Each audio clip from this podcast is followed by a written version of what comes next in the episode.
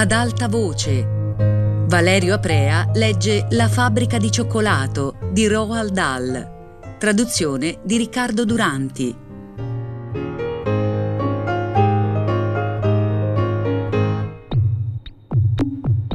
Bene, bene, bene, sospirò il signor Willy Wonka. Abbiamo perso due cattivi soggetti. In compenso ne sono rimasti tre di quelli buoni. Mi sa che faremo meglio a uscire subito di qui prima che succeda qualche altro guaio. Ma, signor Wonka, chiese ansiosamente Charlie Bucket, pensa che Violetta tornerà mai normale? O rimarrà sempre un mirtillo? Oh, non ci metteranno che un secondo a centrifugarla, dichiarò il signor Wonka. Dopo che l'avranno rotolata fino alla centrifuga, le faranno fare qualche giro ed estrarranno tutto il succo. Ne uscirà magra come un chiodo, vedrai. Ma sarà ancora tutta blu? chiese Charlie. Sarà tutta violetta? esclamò il signor Wonka. Violetta dalla testa ai piedi. Ma che vuoi farci? Questo succede a chi non fa altro che masticare gomma disgustosa tutto il giorno. Se crede che la gomma sia così disgustosa, intervenne Mike TV, come mai nella sua fabbrica ne produce tanta? Vorrei proprio che tu la smettessi di bofonchiare, disse il signor Wonka. Non capisco una parola di quello che dici. Ma ora andiamo, si riparte. Affrettarsi, prego, seguitemi. Percorreremo di nuovo i corridoi. Così dicendo, saltellò fin dall'altra parte della stanza delle invenzioni e uscì da una porticina segreta nascosta dietro una stufa sotto una cascata di tubi e cavi elettrici. I tre ragazzi rimasti, Veruca Salt, Mike TV e Charlie Bucket, e i cinque genitori superstiti lo seguirono a ruota. Charlie Bucket notò che erano tornati in uno di quei lunghi corridoi rosa da cui si diramavano tanti altri lunghi corridoi altrettanto rosa. Il signor Wonka correva davanti a tutti, voltando ora a destra, ora a sinistra, poi di nuovo a destra, poi a sinistra, tanto che il buon nonno Joe disse Tieni stretta la mia mano, Charlie! Sarebbe un bel guaio smarrirsi in questo labirinto! Intanto il signor Wonka stava dicendo non c'è più tempo di fermarci troppo! Se continuiamo di questo passo non arriveremo da nessuna parte! E correva, correva lungo il corridoio rosa che sembrava non avere fine, col suo cappello a cilindro appollaiato sulla testa e le code della giacca di velluto color prugna che sventolavano dietro di lui come bandiere. Passarono una porta che si apriva nella parete. Non c'è tempo di entrare lì, esclamò il signor Wonka. Si prosegue, si prosegue! Passarono davanti a un'altra porta, poi un'altra ancora, poi un'altra. Ogni 20 o 30 passi nel corridoio si apriva una porta, su cui c'era un cartello e dal cui interno provenivano strani rumori. Dai buchi delle serrature poi uscivano odorini deliziosi e addirittura da qualche fessura sotto le porte si vedevano nuvolette di vapore alzarsi nell'aria. Nonno Joe e Charlie un po' corrivano e un po' camminavano per stare dietro al signor Wonka, ma ogni tanto riuscivano anche a leggere quello che c'era scritto sui cartelli di diverse porte davanti a cui sfrecciavano. Cuscini commestibili di zucchero filato, diceva uno dei cartelli. I cuscini di zucchero filato sono una gran cosa, commentò di corsa il signor Wonka. Quando li farò arrivare ai negozi la gente ne andrà matta. Peccato che non possiamo entrare, non c'è tempo. Carta da parati leccabile per le camerette dei bambini, diceva il cartello sulla porta successiva. Deliziosa la carta da parati leccabile! esclamò il signor Wonka, sempre di corsa. Ci sono anche le figurine secondo i gusti: banane, mele, arance, uva, ananassi, fragole, cetragole. Cetragole? strillò Mike TV. Non mi interrompere! disse il signor Wonka. Dunque, dicevo, sulla mia carta da parati ci sono stampate le figurine della frutta e quando si lecca la figurina di una banana ha proprio il sapore della banana. Quando si lecca una fragola, sa di fragola, e quando si lecca la figura di una cetragola, sa esattamente di cetragola. Ma che sapore ha una cetragola? Eccolo che si rimette a bofonchiare. Cerca di parlar chiaro la prossima volta. Andiamo avanti, sbrigatevi, che è tardi. Gelati caldi per giornate fredde diceva il cartello su un'altra porta. Utilissimi d'inverno, disse il signor Wonka senza fermarsi un attimo. I miei gelati caldi vi riscalderanno in un attimo anche quando gela.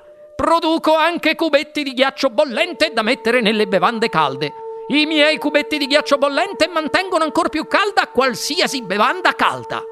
Mucche da latte e cioccolata, diceva il cartello successivo. Ah, che brave le mie carissime mucchette! Esclamò il signor Wonka. Quanto le amo! Ma perché non le possiamo vedere un attimino? chiese Veruca Salt. Perché dobbiamo correre così e non vedere niente di quello che c'è dietro a queste porte? Ci fermeremo quando sarà ora! gridò il signor Wonka già lontano. Non essere così impaziente! Bibite gasatissime da volo. C'era scritto su un'altra porta.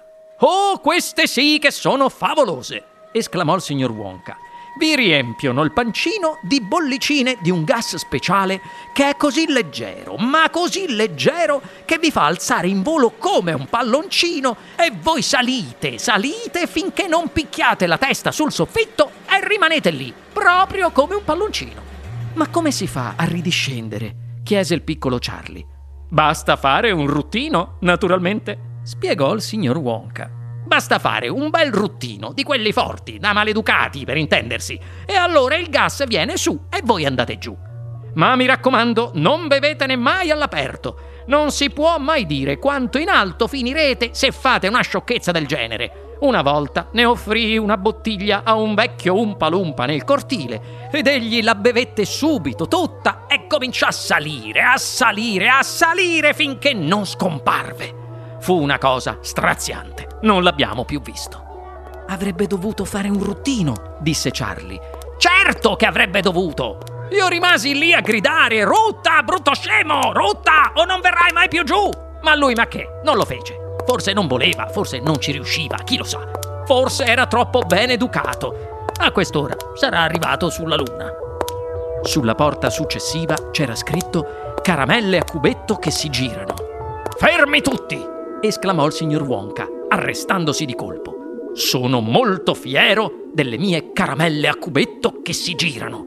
Diamoci un'occhiata.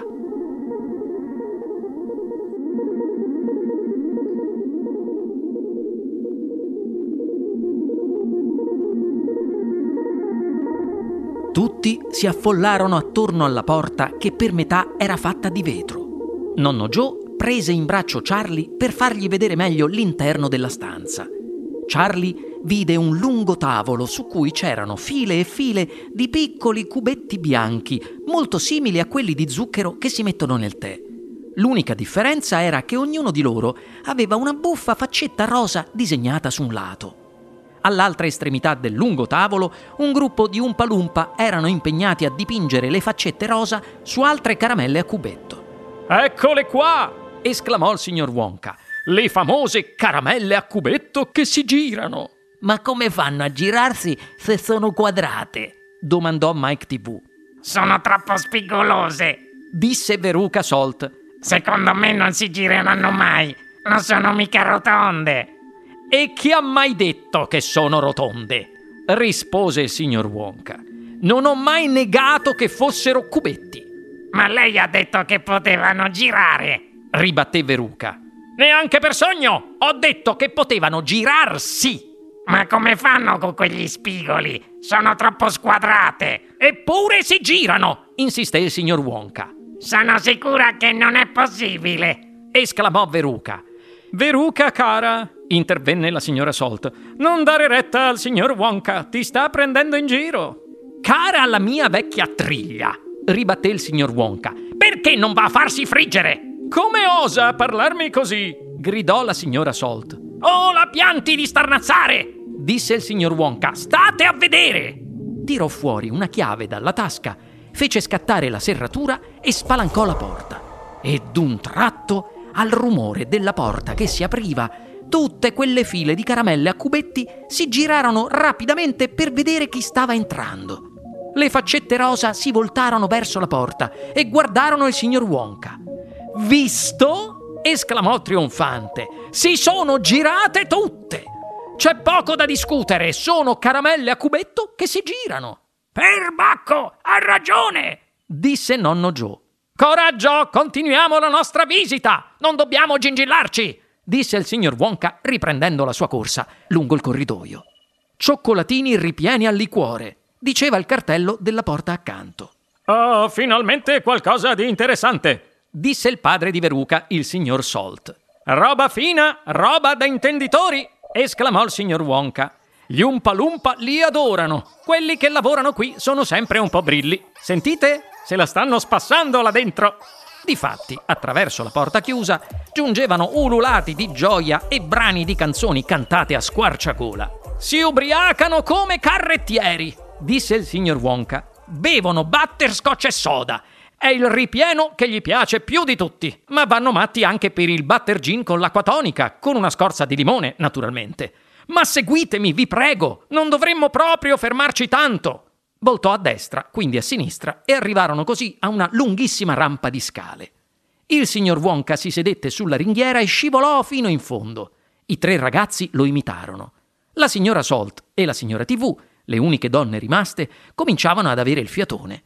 Specialmente la signora Salt, che era una cicciona dalle gambe corte, sbuffava ormai come un rinoceronte. Da questa parte, prego! disse il signor Wonka, voltando a sinistra in fondo alla rampa di scale. Rallenti un po', ansimò la signora Salt. Non posso! Non arriveremo mai in tempo se andiamo più piano!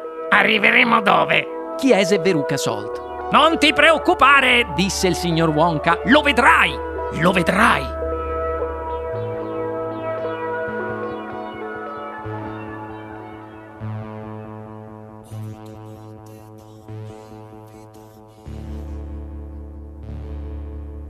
In ogni camera ho lasciato qualche mia energia. Quanti figli dell'amore ho sprecato io, racchiusi in quattro mura ormai saranno spazzatura. Se un figlio si accorgesse che per caso è nato fra migliaia di occasioni,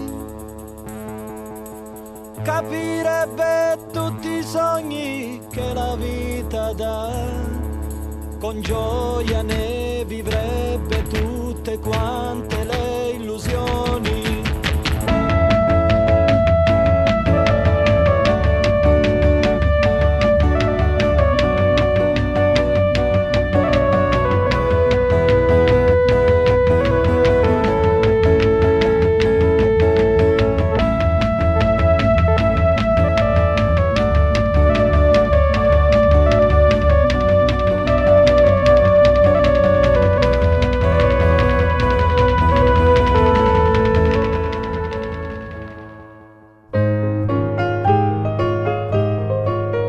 Valerio Aprea ha letto La fabbrica di cioccolato di Roald Dahl, regia di Riccardo Amorese. A cura di Fabiana Carobolante, Jacopo De Bertoldi, Lorenzo Pavolini e Chiara Valerio.